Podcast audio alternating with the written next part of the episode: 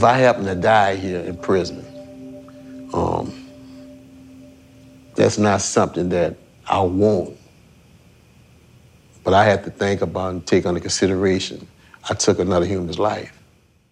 Frank Green was just 20 years old when he killed a young man he went to school with.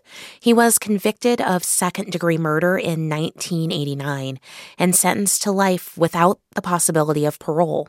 He still was somebody's son. His mama name was Diane. Um, I wish I could trade places with him. Um, if I could go back in time and redo that, that would have never happened. It shouldn't have happened. Green has been serving his time in Angola, the Louisiana State Penitentiary. He says that other men in his family, like his father, also wound up in the prison system. You know, I had sad, and my two uncles here and my dad. And I'm like, this is where all the family male subjects are supposed to come and go through. You know I mean? When that cycle gonna break. When Green got to Angola, he wanted to find some change, make a difference. In group therapy, he worked as one of the group coordinators. We have a thing we call a hot seat, meaning you get to tell your life story on this seat. And we're gonna sit around and like the chair's gonna be around, you're gonna be right where I'm at. And you're gonna be having everything drawn at you and you got to answer. You can't get attitude, you can't get mad. There's no fighting. If you're fighting, you're getting out the club. I mean, it was, they ask you the questions, they'll tear you apart, but then they'll try to build you back up. Frank Green is one of more than 100 people telling their stories as a part of the Visiting Room Project.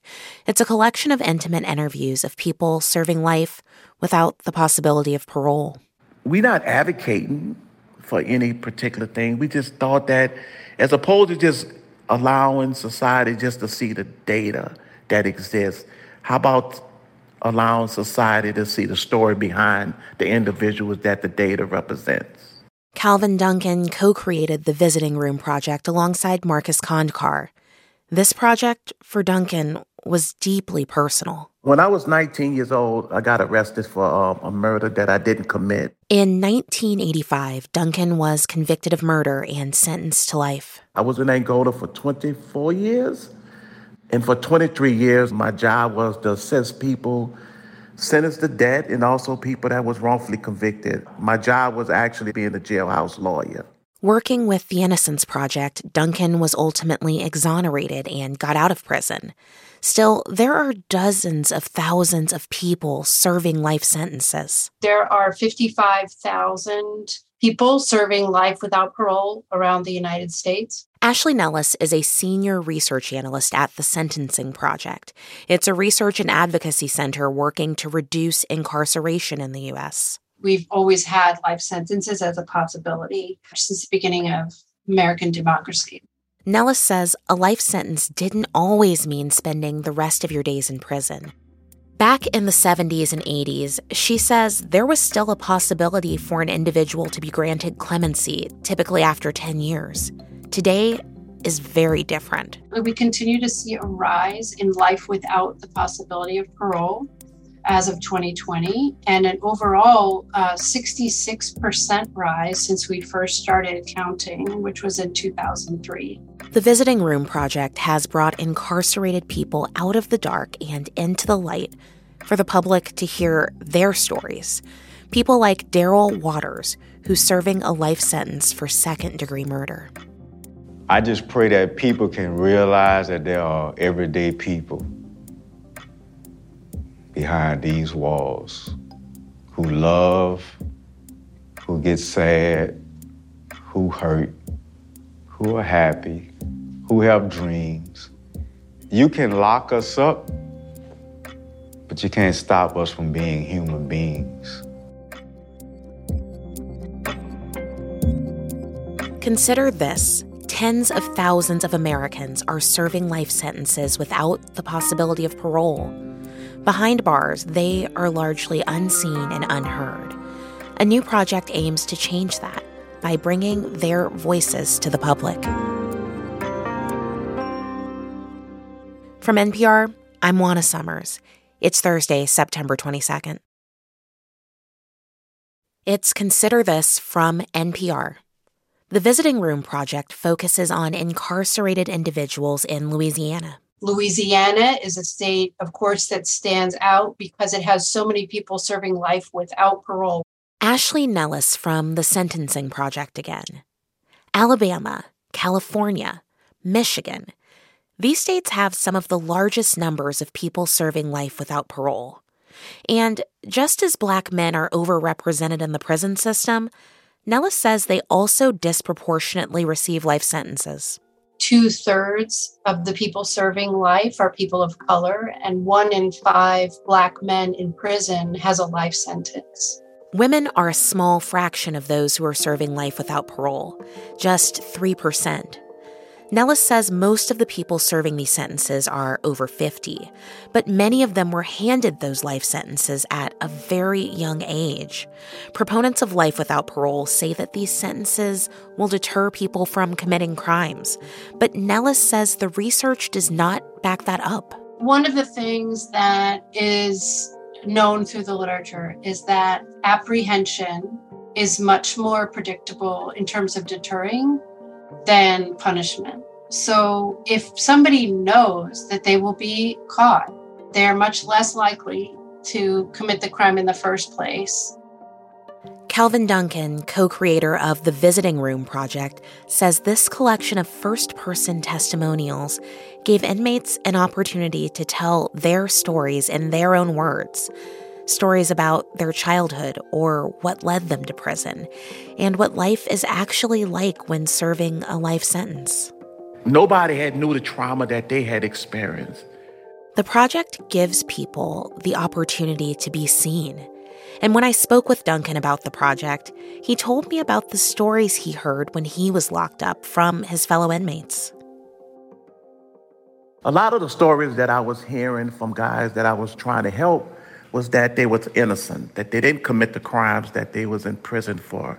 And some of the other stories that I was um, hearing was guys that had got involved in drugs.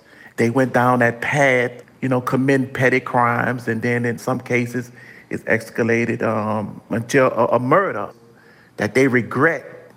I saw them mature until productive men, and they became the mentors of the prison, the cooks, the horsemen, they became the preachers. In some cases, like myself, became lawyers, jailhouse lawyers. You mentioned something, and I, I just think it bears repeating. Most of the faces that we see in this project, most of the people that we hear from, they are black men, many of whom were incarcerated when they were really, really young. What did you want people to learn about these men that we meet in the Visiting Room Project? So when I got out of prison in 2011, I, I met Marcus. Marcus is the sociologist professor at um, LSU University, in New Orleans. He would share with me about what the data showed, um, how many people were serving life in prison without parole in Louisiana. But what the data didn't show was who those men were. One of the interviews that you've collected was with Sammy Robinson, who was 81 years old at the time he spoke and had been incarcerated since 1953. Like I said, I've been here all my life. I ain't never really had a chance to get out. He died in 2019 after serving 66 years in prison. I just have to say, it was painful listening to him and watching him talk about some of the violence that he experienced while he was serving time. Were there a lot of stories like that? Yes. Sammy's story was one of many. He was 15 years old when he was arrested, and he was sent to Angola. At that time, Angola was the most violent prison um, in America. And he was only a kid. They sent him there and just never gave him a chance. And growing up in Angola, I would hear stories not just from Sammy, but from other guys that went there when they was young. They had to experience all of the, the violence, the trauma, and in some cases, other things happened while they was in prison. And then when the prison changed, Sammy had already became an adult and he had changed. but he had to spend the rest of his life in prison despite that change. And the outside world never saw the transformation, how Sammy had touched young people's lives and how, how he mentored, um, nurtured young men that was coming into prison to be productive men. You know, um, in the introduction video to this project, Terry Pierce, who narrates it, says something that has really stuck in my mind. It's when he talked about the hospice program that Angola put together and how, when he first got there, there was just one cemetery. Now there are two, and the second one is almost full. A lot of us are volunteering to the hospice program, nursing people who, just like us, came here young and are dying in prison. Hospice gives us a glimpse of what we are headed for. It just reminds me that most of the men that a viewer meets in this project, they're never going to leave Angola. Yes, and that is the that is a tragedy of our um, our criminal justice system. They don't take into account um, how young men make terrible mistakes in some instances. Some don't make mistakes at all. It's wrongfully convicted. But those that make um, mistakes because of drug addiction and other trauma that they experienced that didn't get treated for, they don't take into account that at that period of time when a person mind mature. Experts have said that at some point men start maturing at 23. And like what, what Terry had said in an um, interview is that despite the fact that we all changed, we will still die in prison. And that is, a, that is the tragedy. Did you ever have the opportunity to ask any of these people who were interviewed, who were all serving life without possibility of parole, did you ever have the chance to talk with them about what they gained in sharing their stories like this or why it was important for them to sit down for these interviews? One of the things that I heard over and over and over from the guys that was interviewed was first they thanked me, they thanked Marcus, because that was the first opportunity for some of them that they ever was able to tell their story.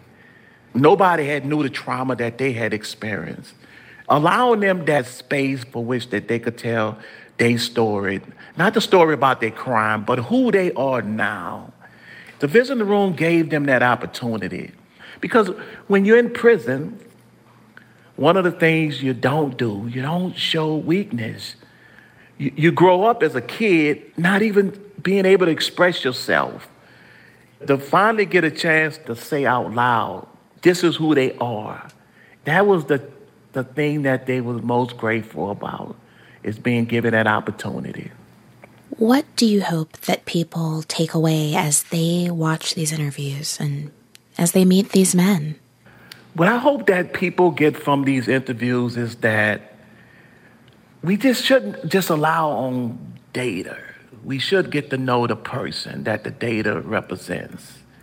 I would hope that people realize that young people make mistakes. In a lot of cases, they make terrible mistakes.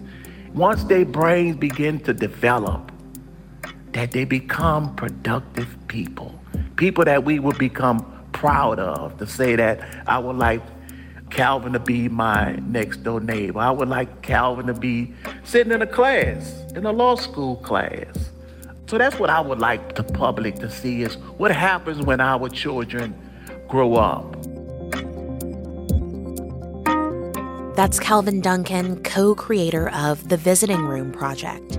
You can view the project online at visitingroomproject.org, and there will also be a link in our show notes.